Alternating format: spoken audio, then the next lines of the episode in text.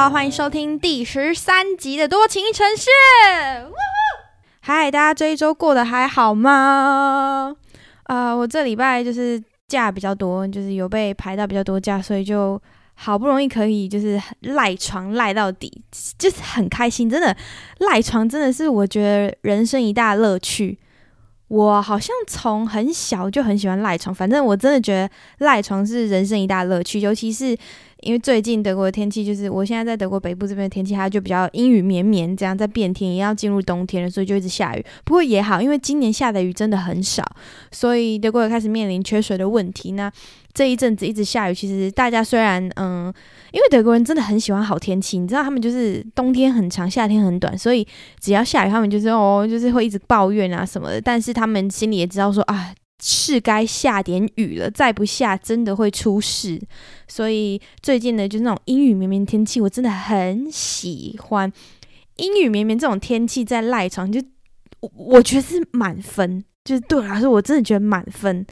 我没有特到特别喜欢那种艳阳高照，然后就哇天气好好，大家出去玩，就是有，这当然会让我心情很好，但是。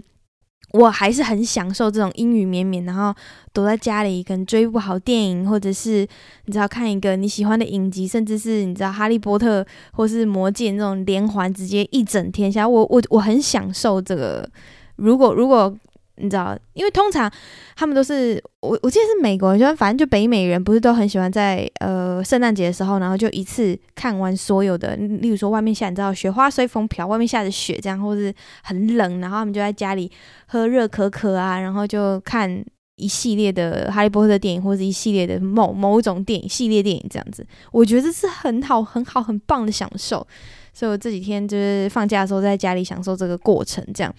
然后今天好不容易把自己从床上拔起来录音了。呃，今天要跟大家分享的是跟呃前几天在我的 Instagram 线动上面留言有关系，关于德国房租或者是在这边租房的情况的事情。然后在这之前，先跟大家讲一个好消息，就是在我们主题开始之前呢，我要跟大家说我要回台湾啦，就是好不容易。呃，反正就是十月十三，今年十月十三开始可以零加七嘛，所以太棒了。我我那一天知道消息之后，就赶快嗯，你知道，我其实我一直都在看机票啦，所以怕机票飙涨的很厉害，我已经手刀买了机票。反正今今年会过年会回家这样子，就跟大家先讲一下。上一集有跟大家分享，嗯，旅游来来欧洲旅游的穿搭之类，或是你订房就很很基本基本到不行的东西。另外就是想跟大家讲，我我自己发现的一个。奇妙的嗯、呃、现象，我觉得应该有一些大大可以，你知道，有一些网友，我相信有一些网友是很厉害的，你可以回答我。如果如果你刚好是有这方面的经验，或是你知道这方面的知识的话，就是我在看机票的时候呢，我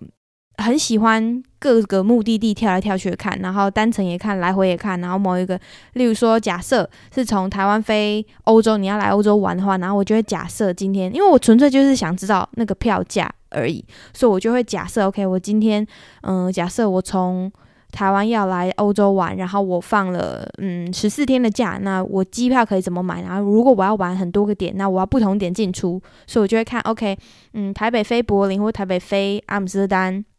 然后可能维也纳出去，或者是米兰再出去之类的，你知道单点进出这样，然后发现只要是从台湾来欧洲的机票，都比欧洲过去台湾的机票贵诶。为什么会这样说呢？是十月的，嗯，现在已经十月了嘛。可是我大概八九月的时候在看机票，然后就随便拉一个区间，然后就拉十月。好，十月的时候呢，如果是台北飞往法兰克福，法兰克福再飞回台湾的话，十月机票大概是四万八，快要四万九左右。可是现在机票一定会变，因为这是我大概两三个月前看的。然后如果是十一月的话，大概是三万五、三万六左右。台北法兰克福来回，哈。然后，如果是法兰克福飞台北，然后再从台北回法兰克福，就是从欧洲来回的话呢，十月的时候是三万九左右，十一月的时候是三万三左右。刚刚的十月，如果是台北来回的话，十月的机票是大概四万八、四万九，诶，然后现在从德国就是法兰克福往台北来回的话，变成三万九，差了九千块，诶，然后如果是十一月的话。差不多了，差大概三千块左右，就比较远的时候，我就一直想说，嘿，奇怪，所以我又看了很多其他的呃机票，就大部分，不管是从台北阿姆斯特丹还是阿姆斯，嗯，台北阿姆斯特丹或者台北维也纳，我发现只要是从欧洲来回的都比较便宜，可是从台湾出来的来回都比较贵，为啥啊？是台湾关税比较重吗？就是我我猜应该是跟税有关系啦，因为燃料还是燃料，我不知道，反正就是这很奇妙。然后我就觉得哈，就是台湾人那么爱出国，然后出国已经。需要很多时间了，然后我们又没有很多时间，然后钱又比较贵，我就觉得这这这有点，你知道，就有心里有点哈，怎么会这样？所以欧洲人就真的比较幸运，他赚比较多钱，然后生活环境比较好，是那个薪水比较高啊，去亚洲的来回机票还比较便宜，就合理嘛，合理嘛，就是你知道，心里会有一点点不开心、不公平这样。可是我不知道，因为我看了蛮多张的，然后就觉得哈，怎么会这样？那单点进出，只要是单程机票，通常就会比较贵。很多单程机票，我说的是远航哦。如果是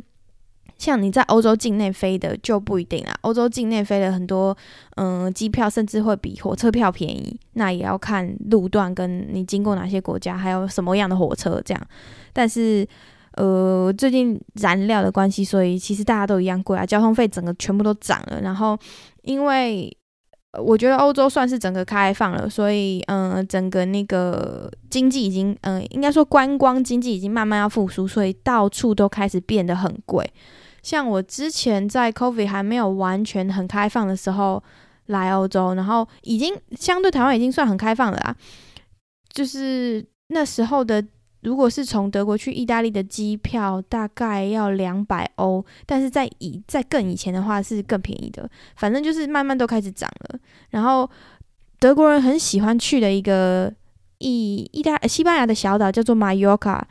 马约卡的机票，如果是在德国每一个大城市的机场，然后飞过去的话，几乎。每天都有航班，而且那个航班是次数很频繁的。然后，因为德国人真的太喜欢去马尤卡，他们只要或是伊比萨，伊比萨大家应该都听过那个，呃，反正就那首歌，就是他们很喜欢去那边，而且很多大学生的类似那种毕业旅行，或者是他们自己学生之间的小旅行，他们都会去马尤卡或者是伊比萨。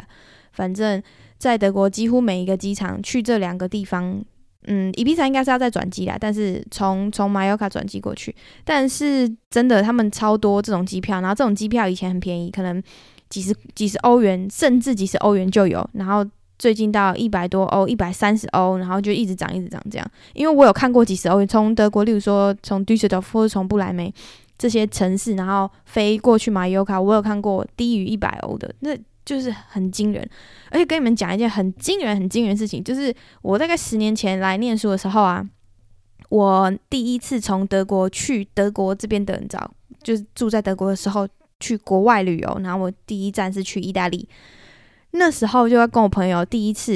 你知道小小小学生不是，是大学新鲜人，那时候才十九岁、十八、十九岁这样。然后就很兴奋嘛，要出去玩，要开始自己计划旅游啊，订机票啊。然后我们就开始打开 Sky Scanner，然后就开始查，OK，去意大利的机票怎么样？怎么样？然后就发现德国有一家非常有名的，应该说在欧洲有一家非常有名的那个联航，叫做瑞安航空。然后他们家就是出了名的超便宜，便宜到不行这样。然后那时候我们就在 Sky Scanner 上面看到，哦，有从瑞安航，呃，就是飞瑞安航空，然后从。德国那时候是我们在明斯特的那个机场飞到米兰，米兰有两个机场，就某米兰的某一个小机场这样子。然后那一张机票我印象超深刻，如果我没有记错的话，那一张机票花了我三欧元，然后以现在计算的话，大概是九十块台币。我没有记错的话，我真的记得是三欧元。我必须要再去跟我的同学，就同行的同学查证。可是我记得是，我忘记不是三就是十三，反正一定有三这个数字。然后呃，我们就马上收到并订了五张这样。然后后来才发现，他们应该是 key 错数字了，就是航空公司有时候会有这种状况。例如说，他可能是要三十，或者是十三，或者是什么，反正他就少打了一个字这样。反正我们不确定的，但之后就再也没有这么便宜的机票。然后到了那个米兰机场之后的接驳车要到市区，市区那个接驳车的车票好像十五欧吧，还二十欧，然后就比我们的机票还要贵，就很好笑，真的，因为。在欧洲飞联航这件事情非常的普通，然后大家想要快速一点旅行的话，基本上都是飞联航，然后那些机场都会离市区不远，这样，所以，嗯、如果你有来欧洲的话，就是随时注意联航的那个票价是一个很好的省钱的方法，就推荐给大家，这样就可以慢慢进入到我们今年的，呃，不对。今 今年今天的主题就是在讲德国的房租，因为前一阵子就是有一个网友，我今天会讲这个是因为有一个网友就在 Instagram 私讯我，然后我来给大家念一下他这个留言好了。他跟我说：“多多你好，来自小小听众的请益，最近有机会拿到慕尼黑的面试机会，为了谈薪水需要评估那里的 living cost，简述几个问题。然后第一个问题，他贴给我网址。”这个网址呢，我有点开去看，它就是你输入某一个城市，它就会估给你说那边大概的嗯居住行情。他就说这个 living cost 评估的网站准确率高吗？第二个问题，租房的价钱蛮广的，与台北不同的是，在德国租屋网站上看到很多呃五十年以上的老屋，像这样的房屋健康程度多数是多数是良好的嘛？我的了解是实际看会比较准，但。目前就是想要，呃，看一下，就是去评估一下薪水可以怎么开。谢谢，这样这是他的留言。然后我看到之后，嗯，我就在现实动态上面分享一些呃其他网友的看法跟我自己的经验这样子。那我当时的回答就是我没有住过慕尼黑，所以我没有办法很确切知道慕尼黑，但是我知道是慕尼黑真的真的真的很贵。慕尼黑是。德国人知道的贵，就是连德国人都觉得慕尼黑很贵。然后就有一个我的朋我的同学啊，我高中同学，他后来念念研究所的时候去慕尼黑交换，然后 他就跟我说慕尼黑超贵，而且我在他跟我讲之前，我已经完全完全忘记他去过慕尼黑这件事情。他跟我说啊，慕尼黑他之前住的那个 share apartment，就是像我们的呃共生公寓嘛，是这样吗？就是，就你你需要找室友那种，你租租一整层，然后你需要找室友这样子。然后他就是就是住那种在慕尼黑住那种离市区二十五分钟的火车哦，一个房间就是他跟朋友分嘛，然后他租了其中一个房间要七百欧，你现在算七三二十一就两万一台币嘛。那我不知道这个是含不含电费，应该是含了啦，就是他的其他的那些 bill 应该都含了。这样七百欧两万一一个房间呢，这。就是我觉得这已经比台北还贵，对，这已经比台北很多地方还比台北台北大安区还贵，因为他只租一个房间，然后其他地方是跟人家 share 的嘛。我跟大家讲，就是以德国来说有多贵，七百欧，我现在在这边住的这个房子，房租都还没有七百欧，然后我有两个，我有两房，德国这边的房就是嗯。你客厅也算一个房，因为客厅叫 Schlafzimmer，也是一个 Zimmer，因为 Zimmer 就是房的意思，所以哎不对，Schlafzimmer 跟 Wohnzimmer，Wohnzimmer，我要讲的是客厅，客厅是 Wohnzimmer，所以我现在这边就是两个房间，房间好，两个空间好不好？然后一间厕所，然后我还有一个后面就是人家的储藏室，就是你你房间以外有点像是那种地下室的储藏室，还有一间很大间的储藏室，可以给你放 logo logo 这样，就是我这样子的房型还比。慕尼黑那个跟人家分一个房间的便宜，就我的房租还比他便宜，然后一样我是什么都含，但我的网路费要自己另外付。可是 anyways 就是七百欧很贵，真的很贵耶。慕尼黑是真的很贵。然后他讲到的另外一个五十年老屋这件事情，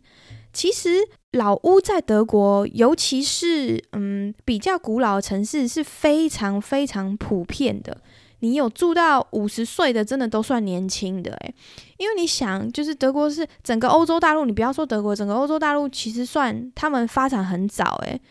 就是你以以整个历史来看，他们很早很早就开始发展，然后就开始你知道盖房子，然后而且他们这边老屋很多都是用木头。盖的就是木头地板，然后嗯，你从外面看很多东西都是木头的啦，诶，外面不一定，可是里面很多东西都是木头，所以老屋的缺点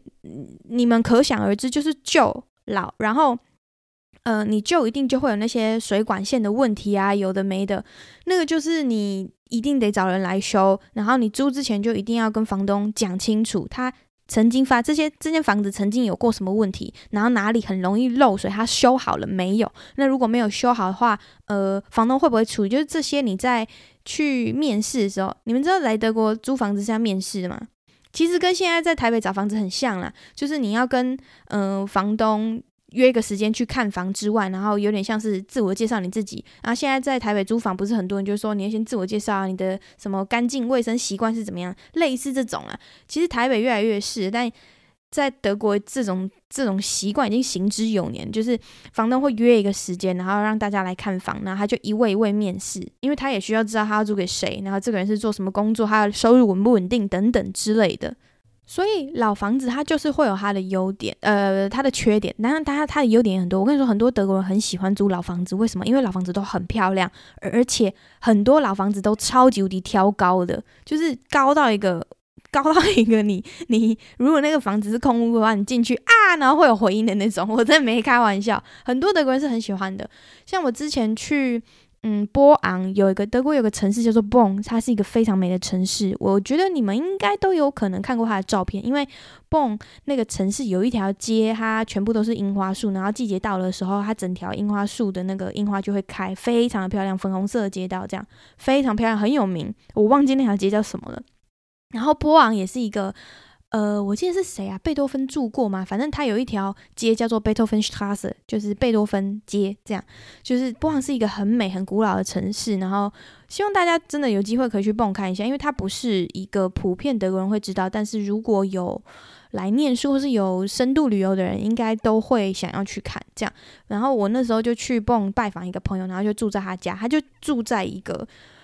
古老的，你知道房子，我不知道他家几岁，反正就是一个古老房子。然后他就是住，嗯、像这种 share house，那他就住了某一间嘛。可是你可以很明显的感觉到，那个你走路的时候啊，地，因为它都是木头地板，就是铺那种，全部都是。老旧木头壁了，然后就紧拐紧拐，你走的时候就紧拐紧拐的，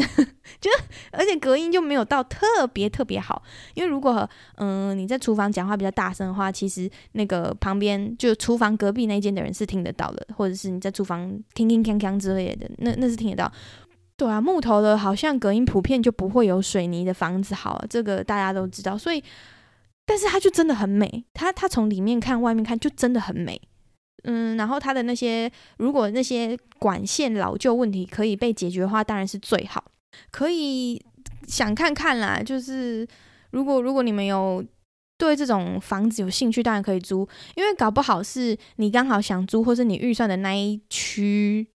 都只是老房子，那你真的说实在没得选嘛？你就只能选一个状况比较好的。可是我个人觉得住这种老房子说，如果那些硬体设备可以改善的话，住在这种老房子其实真的蛮好看，就是蛮浪漫的。我个人是觉得，而且它真的很挑高，很多老房子真的挑高到我一个想说，我现在是进到一间庙里嘛，这样 就是真的，我没有开玩笑。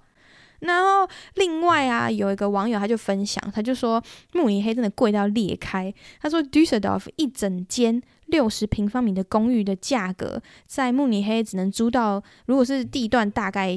就是你知道距离跟那个市区相同的话，在慕尼黑可能只能租到三分之一间或是二分之一间，还不包含你知道其他的水电网络之类的。对，就是慕尼黑的贵就是这样贵，而且慕尼黑的贵其实对嗯游客来说，游客应该也可以很明显的感受到。就我假设你去超市买一瓶一公升的牛奶好了，在其他的城市可能是零点七九或者是零点九九、零点八九这种数字，就是欧元哈，大概不到三十块这样，可能二十几块一公升的牛奶。那在慕尼黑可能就要超过，可能是最便宜就是零点九九，或者是一欧多，反正就是比人家涨大概零点二到零点五 cent，你知道，零点诶不对，零点二到零点五欧元，对，所以就是，可是人家那边收入也比较高，所以就是这位网友他在问，因为他要开薪资嘛，那他就可以开比较高薪资，我就觉得非常非常合理，然后他就。呃，刚刚那位网友他有同时分享，他就说老房子的部分啊，他跟最近刚搬去的同事有感同身受，因为呢，他说那个他们搬去的那一栋啊，是一个五层楼，然后只有一个水总开关，他傻傻的自己活水换水龙头，差点把房子都淹了。所以他自己呢，他自己的经验是换电灯，然后没想到电灯的插座跟哦，电灯跟插座是同一个回路，所以被两百二的电直接电到，呵呵现在都还有 P D S D P T S D。然后他后来就发现这两间公寓，他们两个分别住的两间公寓都快八十年了，对，就是很正常，真的。然后你千万，我跟你说，千万千万，如果你遇到老房子有问题，拜托不要自己换，尤其是你不太懂的时候，因为整个老房子的结构跟新屋的结构一定不一样。然后还有就是，没错，就是德国的电压都是百分之呃，都是都是两百二伏特，那个电下去真的是要人命，千万千万不要这样，而且。你一旦毁了什么东西，你要赔，老房子要赔，你要赔一个古迹耶哈喽你觉得你赔得起吗？就这件事情很惊人，千万不要这样做，一定要去请那个那个技工、水电工，好不好？因为我知道，我知道在这边请人很贵，而且你也要跟他们约时间，可就是没办法，你这些事情就让专业的来，你自己赔了，赔了命很可怕，然后你如果命赔了，那些财产也要再赔进去。我不知道谁要来帮你收摊，所以千万大家有来留学或者来工作的人，你遇到问题就是先上网爬了解，然后问房东，这样就是我觉得多少都会被骗啊。可是你知道，you learn from your mistake，你没办法，你遇到了，然后你就是学嘛，那犯错就学嘛，没有办法，钱能解决事情都都不是什么大事，所以你来这边如果不懂的话就问，然后想办法就是让专业的来，千万不要自己去。做这个自己换，然后我被两百二电到，我真的是电一个，我我光看文字我都觉得头皮发麻，千万不要再做这种事情了，亲爱的网友们。好，那另外就跟大家分享一下，就是在德国这边租房子呢，除了老屋、新屋这个你要注意之外，然后房租因为不同城市有不同的价位，你们就是住哪里的时候可以自己思考看看哪里对你的预算是比较好的。那另外就是。在这边租房子，他们有分两种房租，一种是冷房租，一种是暖房租。什么叫冷房租跟暖房租呢？冷房租就是不含所有的水电，就是纯粹那一个屋子的房租。对，听起来很怪，对不对？他反正因为他要他要给你嗯比较嘛，例如说你每次看那个租屋网的时候，然后他会有一个冷房租的钱跟一个暖房租的钱。那为什么会把两个都放上去？其实就是在跟你说哦，我 charge 你多少的水电那类的。他们这边缴电费呢是每个月都固定缴一个钱，然后这个钱一样依地区不一样哈，所以就是每个月假设啊，我随便假设每个月都缴一百欧好了。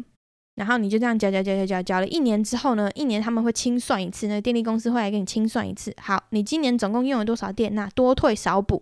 好，他们不是像台湾一样，每两个月你收到账单，你用多少缴多少，不是，你每个月都固定这样子缴缴缴缴缴，缴到最后结结账年年清算的时候，他们就会跟你说，OK，你今年总共用了多少？那我们多退少补。好，然后如果你想要继续，就是你是多退的那一个。然后你不想要直接把钱拿来，你就放着，下一年继续用，这种方法也是可以的。你就是另外去跟他们讲，然后就是申请办个手续这样子，你就可以，呃，我就不用把那钱领出来，你就放着继续这样。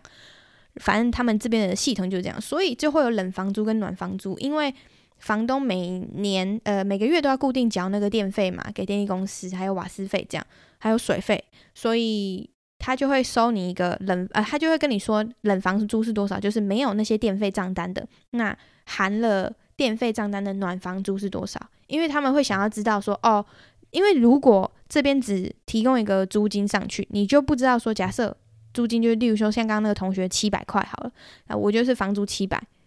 然后这是暖房租，那我怎么知道我缴了多少是电费，多少是真正的房租？你懂吗？反正就是德国人他们会想要看清楚，所以你就是价上通常都会有冷房租跟暖房租这两个价钱。它不像在台湾，因为台湾就是你用多少缴多少，所以你的房租通常是不含的，对吧？除了这个冷房租跟暖房租之外呢，另外一个你在德国租房子要注意的点就是，大部分在这边的房子他们都是空屋。台湾人大部分租的房子都是含家具的嘛，大部分啊哈，除非有那种你租整层的那种小家庭，然后我觉得就算是租整层，很多小家庭其实呃里面也会有含一些房子，可是在这边大部分大家都是细家带眷的移动，就是我自己有自己的书桌啊、床啊、床边桌啊、什么沙发那些全部都有，我甚至有听过，就是他搬进去一个那个房子里面，然后是没有厨房的。那个人就是德先生。德先生说他以前住在法兰克福的时候，他在那边上班，然后他住在法兰克福，然后他就跟另外两个人租了一个，就是像这种 share house，反正就三个人租了一层这样子。然后那个厨房是德先生自己买的，也就是说，他整个厨房那个琉璃台啊，什么东西，全部都是德先生他搬进去的时候自己买的，然后进盖在在里面盖好的。然后他要搬离开之前，他就跟那个另外两个人说：“你们也要继续住的话，那你们要不要把我的厨房买下来？那如果没有的话，我就慢慢把我厨房卖掉，例如说洗碗机卖掉、烤箱卖掉，你知道分开卖的，这是这是可以，这是很正常的一件事情，在德国。对，所以。”几乎大部分所有的房子，你去看的时候，它就是完完全全空屋。然后厕所基本会有啦，就是会有盖好的啦。厕所是正常的厕所，至少会有马桶啊、淋浴，至少这样子。很多都会有浴缸，但是不是每个都有，就跟这套一样。对，所以你们来这边搬，就是搬过来的时候要特别注意。当然，你可以特别去找有家具的房子，但一定就是会比较贵。或者是说，有一种情况是，例如说前面这个人要搬走了，那。嗯，他可能有一些家具，他没有想要带走，或者是他也想要卖掉，他就会问你说，那就前一个房客就会卖给下一个房客这样。如果你想收，那当然是呃对两边都方便啦，这样子。所以这也是一个很大的不同点。这边大部分都是空屋，你搬进来，你就是细家带眷，自己把所有东西搬进来。那你搬走一样，全部东西自己搬走。然后另外也分享一下，就是我之前住在明斯特的时候，其实我住的不是。外面跟人家分租的那种雅房或是套房，其实我就是住在学生宿舍里面。然后他们学生宿舍很有趣，就是好几栋，然后大概四楼而已吧，四那最多没有超过五楼。我记得我那时候是住二楼哦。这边也另外跟大家补充一个有趣的，这算冷知识吗？在德国他们算。几层楼的这个方式跟我们在台湾算的不一样哦。台湾就是一楼就是一楼嘛，就是你知道一楼是地上那一层楼，然后你只要坐一层电梯，你就到二楼。在德国不是，地上的那一层楼叫做 ground floor 嘛，就是零，它是零层楼，所以它是零。你上去一楼才是一楼。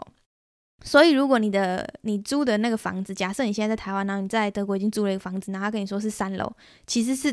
台湾的四楼。你要加一层，你懂吗？反正就是你自己数学哈，就是加一减一这个，反正就是 ground floor，然后你上去才是第一层楼，再上去才是第二层楼。所以我当时住德国的二楼，也就是台湾的三楼，有听懂吗？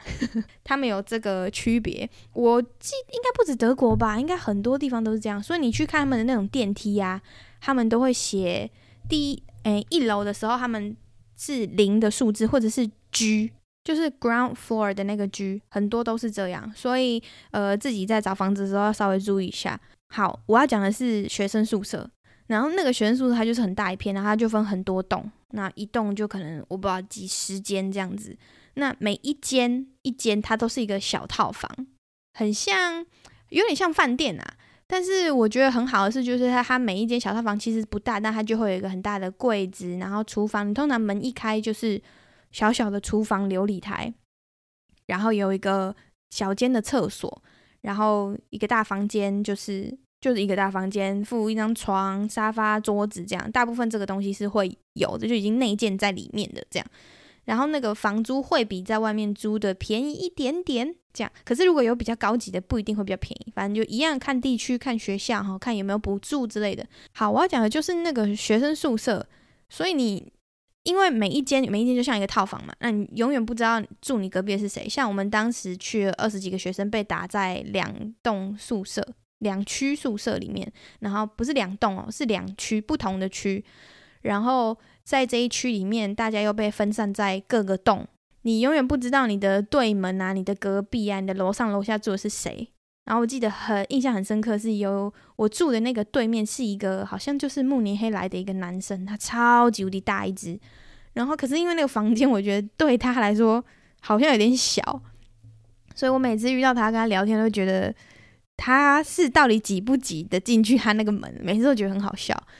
然后另外就是有一次，呃，我楼上的人啊，他就一直蹦蹦跳，我不知道他为什么在蹦蹦跳。然后后来我发现，而且那是很晚的时候，然后我就发现。他那个蹦蹦跳其实是有节奏的，然后我想说，难道他是一个印度人在上面跳宝莱坞吗？不会吧，这样。然后我就有点不爽，因为已经好几天了。然后到某一天晚上，我真的受不了了，我就冲上去，然后就砰砰砰狂敲了门。那我已经想好，就是我要用德文怎么跟他吵架，就全部都想好了，砰砰砰狂敲。然后我就一直就在门口就 “hello”，请你开门好吗？可不可以请你开门？我有事情跟你讲，这样子。诶，他完全不开门，然后就没声音哦，那个房间里面就没声音。可是我很确定他明明就在家，我很确定。因为他就是在我的正上方啊，我的床的正上方，他就就在那边蹦蹦蹦蹦蹦，真的那听起来超级像在跳舞的。然后我就觉得，搞不好他就是一个印度人，然后在那边给我跳宝莱坞，我心里就一直这样觉得。然后反正就死不开门。我记得我总共就整学期总共去敲了两次还三次，他没有一次开门。然后所以我永远没有办法解解决这个谜，反正就是非常的非常的不高兴。然后再来就是要讲那个宿舍的门，因为。我之前就有跟大家分享过嘛，就是德国的门，你一旦关了，它就是关了。你没有钥匙的话，它就是关了。它不像台湾那种，不管是按的还是喇叭门，你关起来之后，你还可以再开，就算它里面没有上锁。呃，只要它里面没有上锁，你关起来之后，它还是还还是可以再开。但是我德国宿宿舍的那个房房间门不是这样子的，你一旦关起来，它就是关起来了。你知道吗？你一定要，所以随时随地要带着钥匙出门。然后，如果你不要说什么哦，你门开一个小缝，你出去拿个东西再进来，没有。我告诉你，一阵风过来，你就死定了。你要叫房东来开门，你叫房东来开门，还要给房东钱。而且，如果房东那一天刚好就不在，那你就完蛋，你就去住别人家，或是露宿街头，一直到房东回来帮你开门之后，然后你还要再给他钱。对，就是这么这么的麻烦，所以钥匙绝对要带在身上。只要你出了，你踏出你的房门，钥匙，请你绝对要带着。然后另外就是那个钥匙，也是一个很可以讲的故事。德国锁真的是世界奇迹，我觉得德国锁绝对是可以可以在世界上可以得诺贝尔奖那种最佳精密什么什么什么技术奖之类的。一支钥匙，我可以开楼下地下室的门，我可以开整栋大楼的那个大门。我可以开，嗯，地下室进去之后那个洗衣间的门，我可以开我房间的门，但是我开不了我同学的房门。同样的，我同学也是一样，我同学他的房间钥匙可以开他的房门，可以开楼下大使的，呃，楼下大使 可以开楼下大门的门，可以开地下室的门，可以开洗衣间的门，但他开不了我的房门，很神奇吧？所以。很恐怖的一件事情是，当如果你把你的钥匙弄丢了，那你就完蛋了，因为你要付超级超级多钱把所有人的门锁都换了。这件事情非常的可怕，那个不是说什么几万块台币起跳的事情，是大于那个数字，绝对是大于那个数字。所以千万在德国，嗯，房东给你钥匙的时候。你，请你就是要用你的生命去保护它。我真的没有在开玩笑，除非你想要倾家荡产的去换一个那个门锁，不然你就是直接去了。真的，你直接去了。我相信很多在德国留过学的，应该都有这个经验，就是你钥匙找不到的时候的那个鸡皮疙瘩跟整个你知道背脊凉起来的感觉，那个真的很恐怖，非常的疯，非常的恐怖。所以，请大家要小心注意自己的钥匙。然后，我的大学教授在上课的时候也跟我们讲过德国钥匙的故事。他把他德国家的钥匙拿回来台湾，然后拿给德国呃拿给台湾的锁匠，请他打一支。然后台湾的锁匠也说他打不出来。所以，我不知道我不知道他们有什么特殊经历。德国这种工艺就真的很惊人。我觉得这是一个鬼故事，把钥匙弄丢在德国绝对是一个鬼故事，真的会吓到你整个。头皮发麻，然后另外想要讲那个宿舍的点啊，就是你永远不知道你住上面、住下面、住前面、住后面的人是谁，也就是说你不知道性别。然后你不知道他来自哪个国家，这件事情对我来说其实是非常兴奋跟好奇的，因为就会想要去跟邻居稍微认识一下。但其实很多时候啊，很多都是那种研究生或大学生，他们忙的根本没空理你，或者是大家作息时间不一样，这样。所以我能遇到的没有很多，就我的对门。然后其实最好的也都是我当时一起的住在那边的同学，这样。但是你每次到了吃饭时间，你都可以闻到，就是哦，隔壁今天煮什么的那个味道。那这个东西真的很有趣，就是然后你可以知道说，哦，今天哪哪一间哪一间在 party，因为他们音乐开很大声，然后你可以听到有人在那边喝酒唱歌，呃，不是唱歌，就是就是聊天很大声这样子。如果有被邀请，你就可以过去串门子。嗯，我我觉得这种文化交流跟性别交流其实蛮好的，而且你可以从这样子的人际关系中，我觉得可以从这个人际关系中学习到很多。所以我很不能理解在台湾有分男宿跟女宿的这个想法。另外一个，我觉得短期内在台湾很难改变，或者是它硬体上就是无法解决。是我刚刚说了，就是这边那么多栋的那个宿舍都是一人一间小套房，听起来很很很好，因为环境真的很好，然后里面的设备也很好。那为什么这在台湾？你们我觉得有些人可能会说，台湾就盖不了什么什么。可是你们要想，就是这边相较于台湾是比较地广人稀。台湾真的是地狭人稠，所以你要在这么小的土地盖给这么多人住，那你势必就是得一间塞好几个人，不是吗？那你人多的情况下，品质要管控就真的比较难。所以我觉得这个就没有什么好抱怨，因为环境就是那样。当然品质都可以再更上一层楼再改善，这这是一定的，就是花钱了事嘛。可是。我觉得都回到那个最原本问题，就是他们这边为什么可以一间一间这样盖，就是因为他们真的地狭人呃地广人稀，他们就是有那个环境去给你盖那么多，然后每个人都可以一间一间的，然后再来就是他们文化差异，就是跟我们的文化差异，他们根本不不是很在意说哦男生女生要分开啊什么男女授受不亲，就是没有，他们没有很在意这个。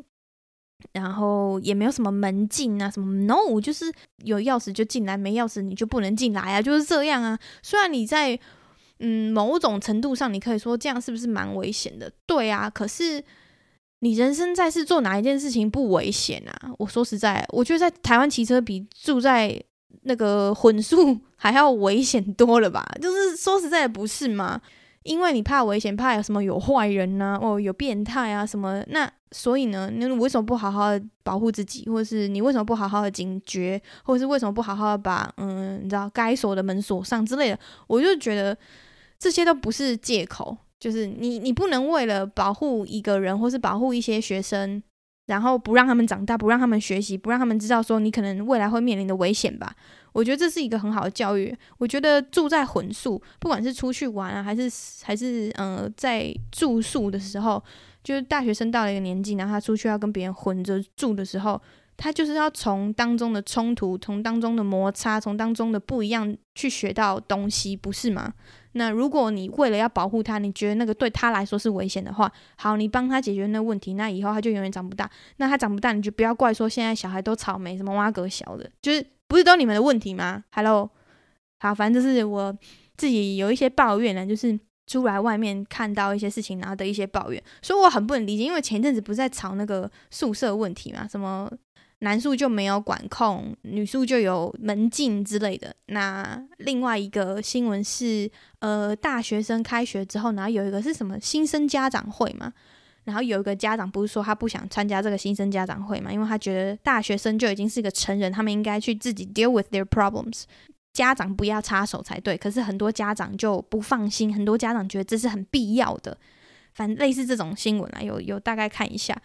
然后我就觉得我我是很不能理解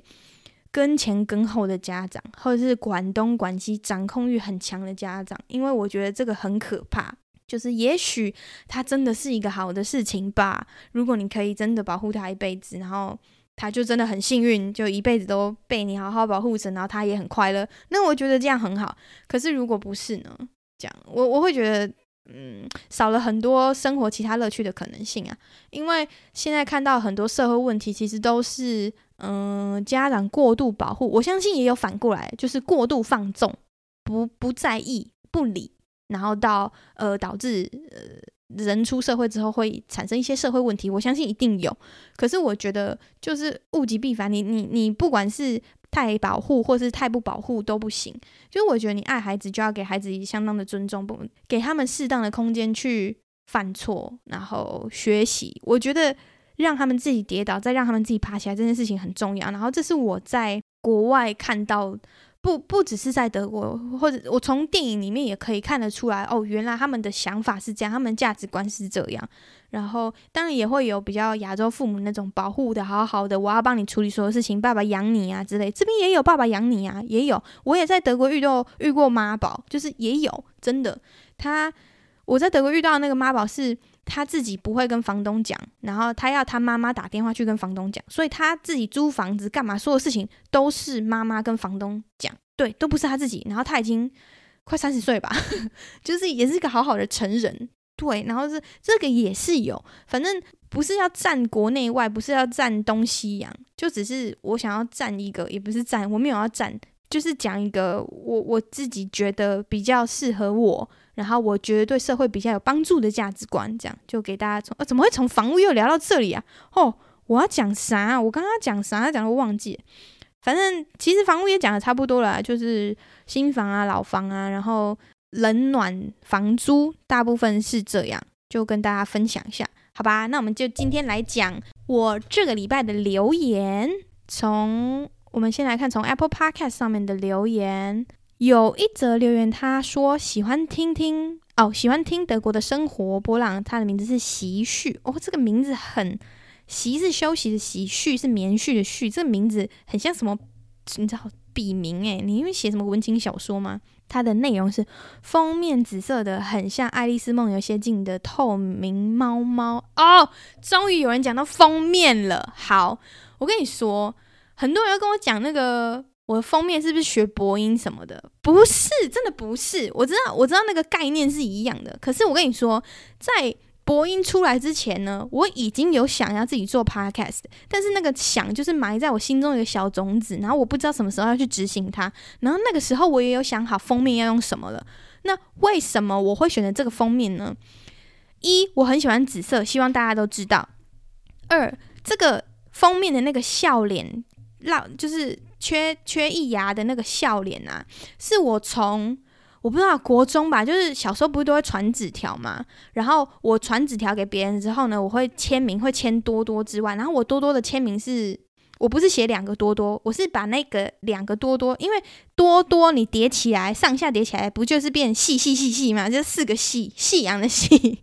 所以我会签一个很大的多，然后可是那个就是一个。啊，我不会讲了，反正你们遇到我的时候就叫我签给你们看就对了。我就会签那个多多，我我自己的签名，然后再画上这个笑脸，然后一定要缺一个牙，因为缺一个牙就很中二，就很好笑。所以我以前传纸条的时候都会这样，我会就例如说传纸条给谁，然后就签这个多，然后再画上这个笑脸。大部分时候都会啦，或者是写什么生日卡片，我就是会我就是会画这个，所以这个笑脸伴随我就从我很小就我不知道为什么就是就一直伴随我。直到某一年的我生日，然后呃，德先生问我说：“你要不要去刺青？”因为我一直很想刺青，然后他就问我说：“你要不要？”然后那一年的生日礼物，他送我刺青，他带我去刺青。那当时我们在雪梨，所以他就带我去雪梨有一间，反正就是听说很有名的刺青店，而且他在 Bondi Beach 的旁边，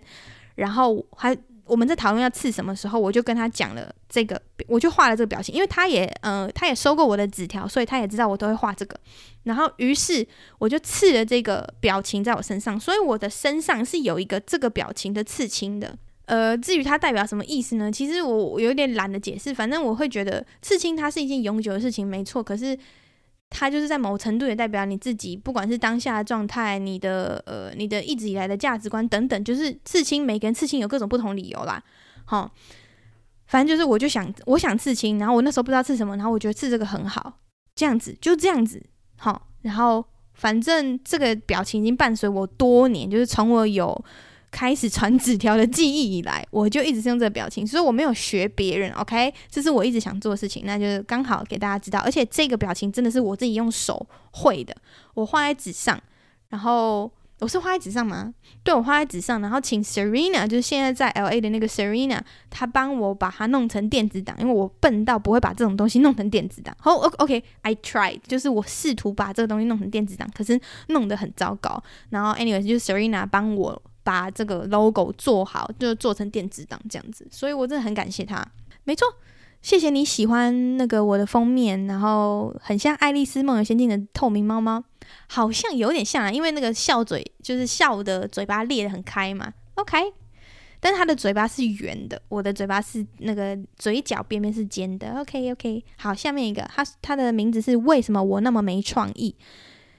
绞尽脑汁生不出皮蛋故事，That's fine。他说：“Hello，多多，听到你说我们很不爱留言，所以赶快来留一下，这是真的啊。我不是不留言，是听多情城市的时候都在骑车，然后边骑边想好要留什么言，车停好就忘了，生不出皮蛋故事。小时候太怕我妈了，越回想越想到一些我妈很可怕的画面。”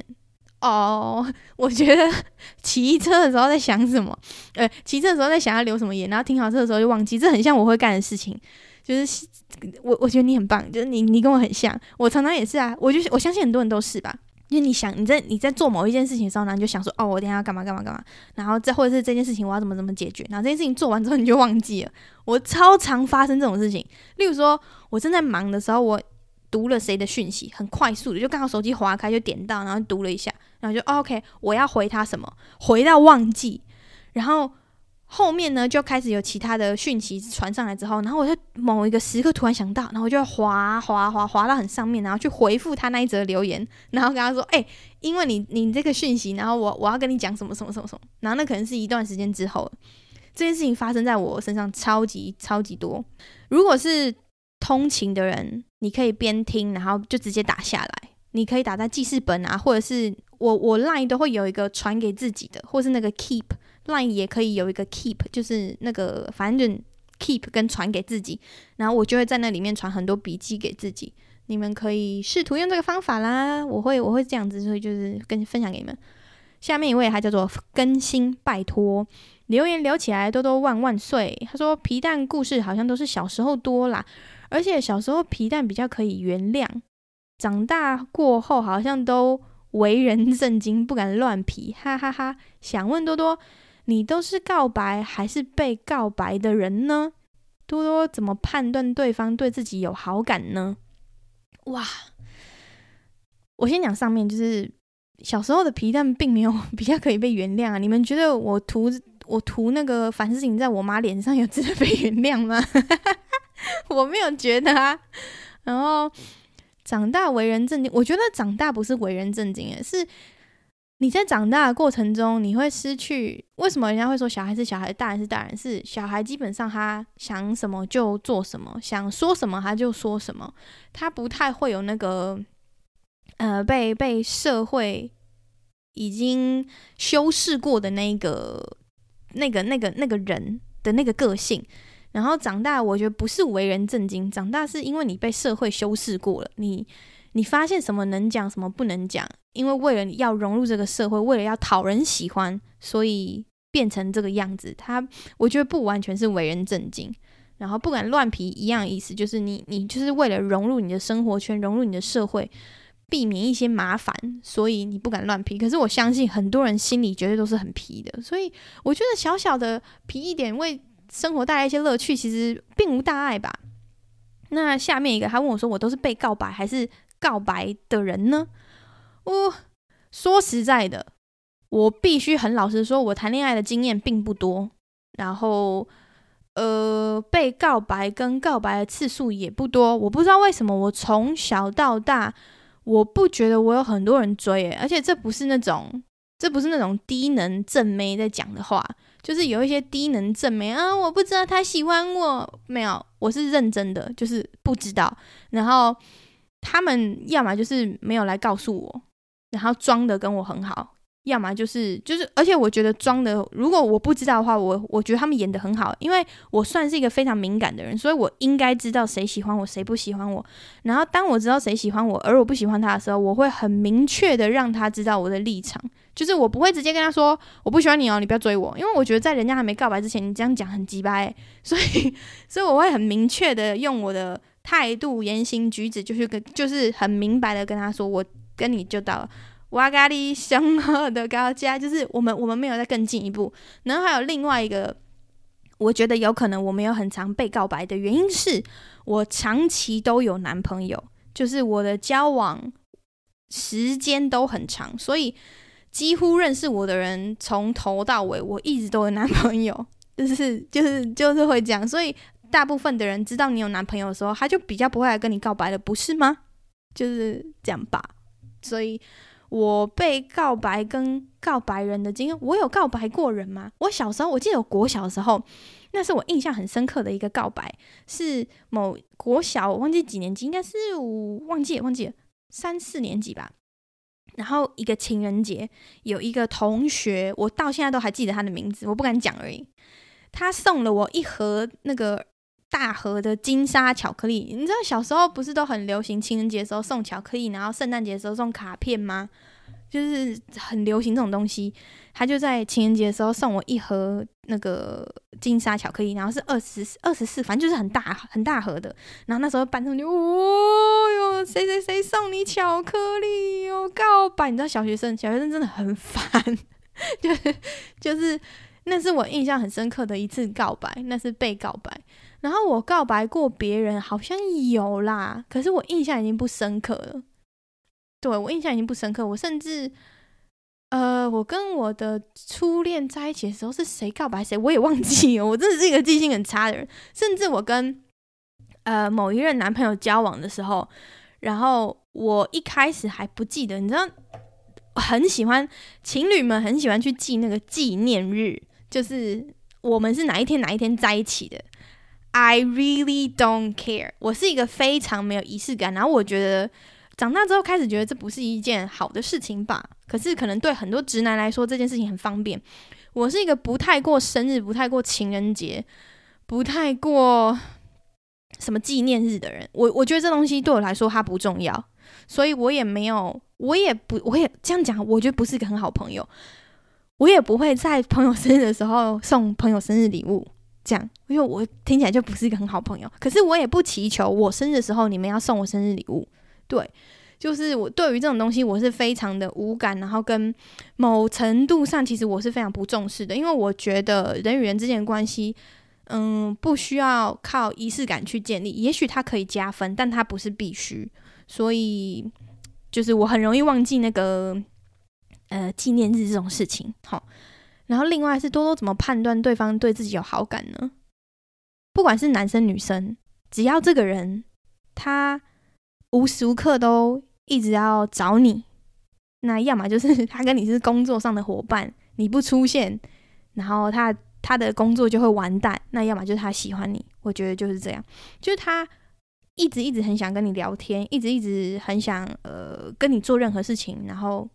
就是你，我觉得因为我是一个，我觉得我算是敏感的人啦，所以只要有人喜欢我，应该都可以很明显的感受到，除非他是那种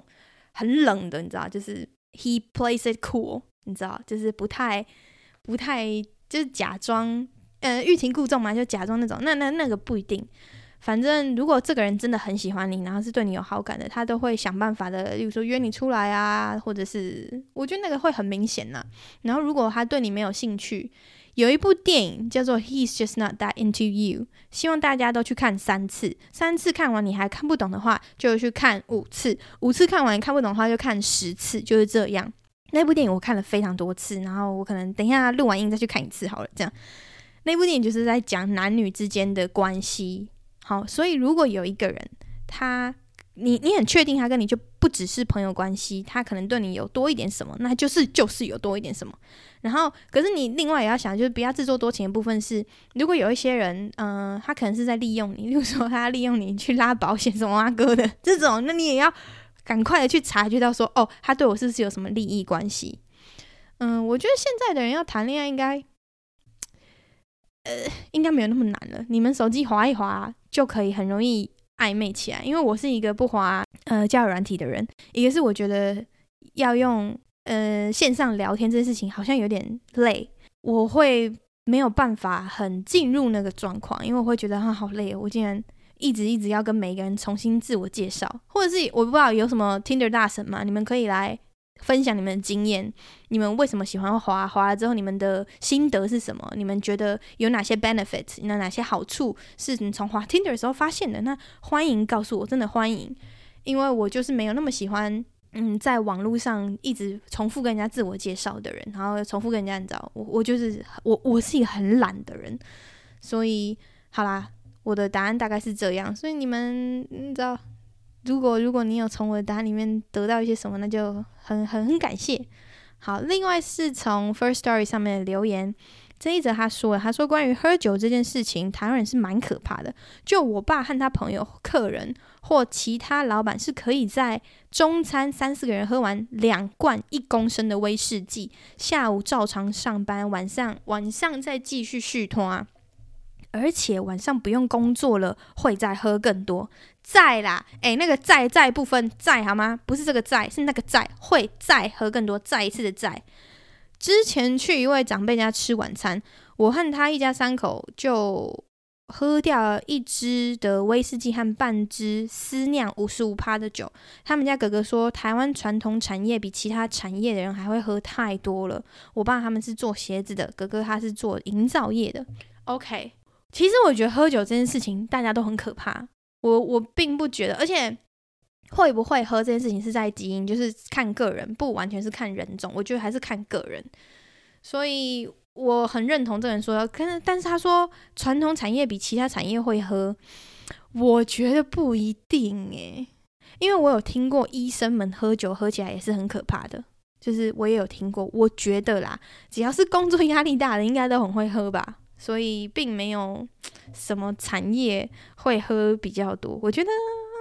嗯，还有，我觉得什么职业也很重要。例如说业务类的，很多业务类的是必须得喝，然后就会把这个东西训练起来，不是吗？就也也不是说每个业务都很会喝哦，我就只是说业务类的比较需要这样子一直去应酬喝酒，所以嗯，很多业务类的可能也很会喝，是吧？因为我就有朋友是业务呢，他就是很会喝的，所以对啊，我觉得台湾人喝起来也是蛮可怕。因为我爸自己就是一个酒鬼，所以然后我也稍微有遗传到他一点。好吧，下面一位，他说他是怕蟑螂的静电皮卡丘。多多你好，我也是一个超怕蟑螂的人，看到蟑螂绝对需要把它处理掉才安心。但我男友非常爱惜动物，他看到蚊子、蟑螂不会把它弄死，会把它装进小盒子里再放飞它。有次我去他家，有一只蟑螂从门缝爬进，Oh my god，我吓到不行。骑摩托车的时候，啊，骑摩托车的路上他就问我说：“你为什么这么怕蟑螂啊？”要我必须说出原因，但怕蟑螂就是怕啊，哪需要跟你说原因啊？然后我们就因为蟑螂吵了一整路。前阵子我的租屋处出现蟑螂，我整个崩溃，买了水烟要放在租屋处赶尽杀绝。但男友听了之后觉得我好残忍，觉得我怎么要杀光环境里的虫虫？杀小，我跟我男友都蛮合的，但对于蟑螂的价值观差太多。想到以后要住在一起的话，对方愿意与蟑螂共存，但我无法。所以，如果是多多的话，会怎么沟通呢？让对方理解每个人都有害怕的生物，杀掉蟑螂不是残忍。Oh my god！我跟你说，我跟德先生刚在一起，然后他看到，因为那时候刚回台湾，因为在国外都没有蟑螂嘛，刚回台湾，然后他看到我怕蟑螂的反应的时候，他觉得我在演戏。然后这件事情让我非常非常非常的生气，因为他是他他是那种善笑。就是，你怎么会怕蟑螂怕成那样呢？然后他就会说你你这个演员哇，你真是一个好演员。然后那时候我正在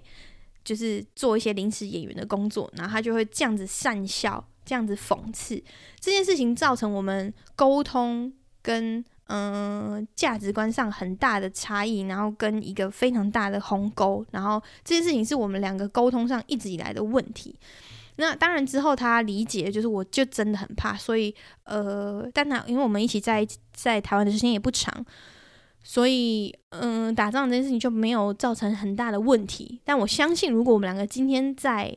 台湾住的话，然后如果有发生这件事情，可能也会是一个非常大、非常大的吵架的点。那我的点是这样子：如果是我，我是绝对不会让步的，因为这个东西我就是没有办法接受它，它就是我生命中一个。我现在跨不过去跟没有办法接受的坎，就是我真的真的没有办法去接受跟面对这件事情。那如果你不能理解，我会举一个例子，是对方真的无法接受跟面对，是连面对都没有办法哦。相对的例子，呃，就是就是大概描述一下他那个情况给他听。那如果他硬要辩说 “no”，这是不一样的情况，你不能把这个相提并论。那我可能。就会跟他说，很郑重的跟他说，因为这个点，我会考虑我没有办法继续跟你相处，不是说我没有办法继续跟你在一起，可是我可能没有办法继续跟你住，你懂吗？因为这件事情对我来说很重要。那如果你不想要重视我重视的东西，那我们就是就是我们的关系并不一定会进一步。我们可以继续维持我们的关系，但我们关系就先到这里哦。就是我们我没有要进一步，我没有要跟你什么后面的那些。啊，如果你们本来就没有想到后面，例如说长期交往、结婚生子之类的，我不知道。如果你有想要搬在一起的话，我觉得这个才是一个很重要的点。我我讲一下，就是为什么我小时候会这么怕蟑螂。如果你刚好有类似的故事，我觉得你可以跟他分享，因为我跟呃德先生分享这个故事之后，他有稍微比较能理解一点点啊。我小时候我为什么会那么那么怕蟑螂？是因为我小时候在我妈妈房间，有一天晚上洗澡完，然后在我妈房间，我妈就会跟我说要上来吹头发，然后梳头发，然后擦乳液，这样这是洗完澡的一个一个 routine。然后我就在吹头发的时候。就边跟其他，因为我两个姐姐嘛就跟边其他姐妹聊天，然后跟我妈讲话这样子。小学生话很多的，真的，小学生超级无敌体熊，一整天有什么什么事情都可以讲。所以这边边吹头发，然后边梳头发，在讲话的时候，我就觉得我脚很痒。所以我就用，因为我在讲话，我在吹头发，然后看着镜子嘛，所以我是看着上面的。然后脚很痒，我就用脚去搓我的小腿，因为我就觉得小腿那边很痒，很像有头发。因为这是很常发生的，就是你梳头的时候，或者是你吹头的时候，头发不会再掉下去嘛。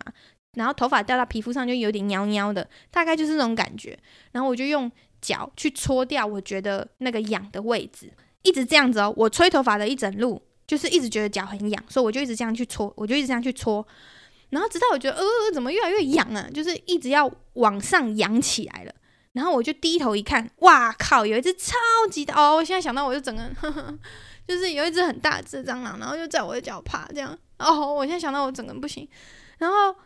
呃，然后就很，我我还我整个崩溃，然后就是开始整个房间乱跑啊，这样子，然后就很害怕，很害怕，这样，真那真的很恐怖。那个，反正我现在就是就是想到，我就觉得很恐怖。然后这样就算了，呃，我我妈通常都会打死。可是过了过了一段时间，你知道，家里如果又有出现蟑螂，然后当然我妈都会去打，就是家里有人，阿骂谁都会帮都会帮我打。可是我妈到某一个程度之后，她开始麻痹了，小孩怕蟑螂这件事情，然后还有她工作要顾小孩要煮饭什么，她事情很多很累。然后有时候蟑螂会出现在天花板，我妈就跟我说那是她养的，因为她打不到。他就跟 他就跟小孩说，那是他养的，他达不到，他养的，所以就是 let it go，因为他太累，他想睡觉，所以我就会怕到整个晚上就一直盯着那个角落，一直盯着那个角落，我没有办法睡觉，我就一直盯着那个角落，因为那个怕死，真的怕死，你也不知道他什么时候会跑来你旁边啊，对不对？那真的哇，我真的很崩溃。然后长长辈在忙的时候，他也没有空理你，他也没有想要根治这件事情。他也不觉，他可能也不觉得这件事情是可以根治的，因为家里真的要忙的事情太多。杀蟑螂这件事情，或是避免它再次出现这件事情，它变得非常非常的次等，就是次等中的次等的次等，因为它不会一天到晚出现在你面前。可是对小孩来说，它是一天到晚出现在你面前的噩梦，因为你不敢睡觉的时候，你就会想到这件事情。所以啊，这就是这就是我的我的嗯很崩溃的那个，我觉得这是一个很崩溃的来由。然后，所以到现在我都还是不敢面对，没有办法。我觉得怕蟑螂这件事情，我停在呃小三、小四的那个年纪了，就是我没有办法呃 come over it 我。我我就是停在那个年纪去面对的。只要遇到蟑螂这件事情，我就是停在那个年纪，我回到那个年纪。所以我就我还是没有办法。那如果这件事情就两个人在交往的过程中，连这件事情你都没有办法帮助我的话，那我就是想办法呃。自己好起来，或者是自己去处理，或者是我会找其他人陪我度过我遇到这个问题。因为我觉得很多时候他不只是怕蟑螂而已吧，就是你知道这是一个陪伴问，这是一个体谅跟理解的问题。对，对我来说是这样。反正我不知道我的分享对你是有没有帮助的啦。但是如果你你换个方面想，其实他他那么怕杀生，也是一个很善良的人呐。OK，就是你在想，他也是一个很有优点的人呢。那就希望你们两个可以好好的过日子，这样子哈。好的，今天要教大家什么每日一费呢？今天的每日一费呢，是跟刚刚讲房子的那种 share house 有关的一个单字。在德国呢，我们如果是住 share house，我们会讲叫做 VG，听起来很难听，对不对？没办法，因为德文的那个字母就是 A B A B C D，就是 A B C D A F G，你知道 G G 就是 G，听起来很怪，但是呃对，VG 就是 W G，它的整个单字其实是叫 Wohngemeinschaft，就是嗯。共同住宅、共用住宅，德国呃，台湾现在比较好的翻译应该是这样，就是共同住宅这样，就大家租一整层，然后来分这样子，就看几个房间，然后大家要怎么分这样，这就做 v g。所以如果你在德国找房子，想要找这种 share house 或者是这种共生住宅的话，你就可以说哦，我要找一个 v g 有没有人在呃租 Veg 的其中一个房子？这样，Veg 听起来很怪啊，但就是对，就德文就你只要看到 WG 就表示说哦，这是一个共生住宅这样。然后它的全名就是 Von Gemein Von Gemeinschaft Von Gemeinschaft 我都会把所有资讯放在下面的资讯栏。然后欢迎你们留言给我，欢迎你们留皮蛋的故事。已经有一些人留一些皮蛋的故事，我相信长大之后一定还是有皮蛋的故事。但不要担心，这边都是匿名的，你们投了我就不会公布你们是谁。OK，就是只有你们的昵称，然后就就是这样而已。所以欢迎你们投各种皮蛋的故事，我也会继续分享我的皮蛋故事。这礼拜就先这样子啊，谢谢你们，拜。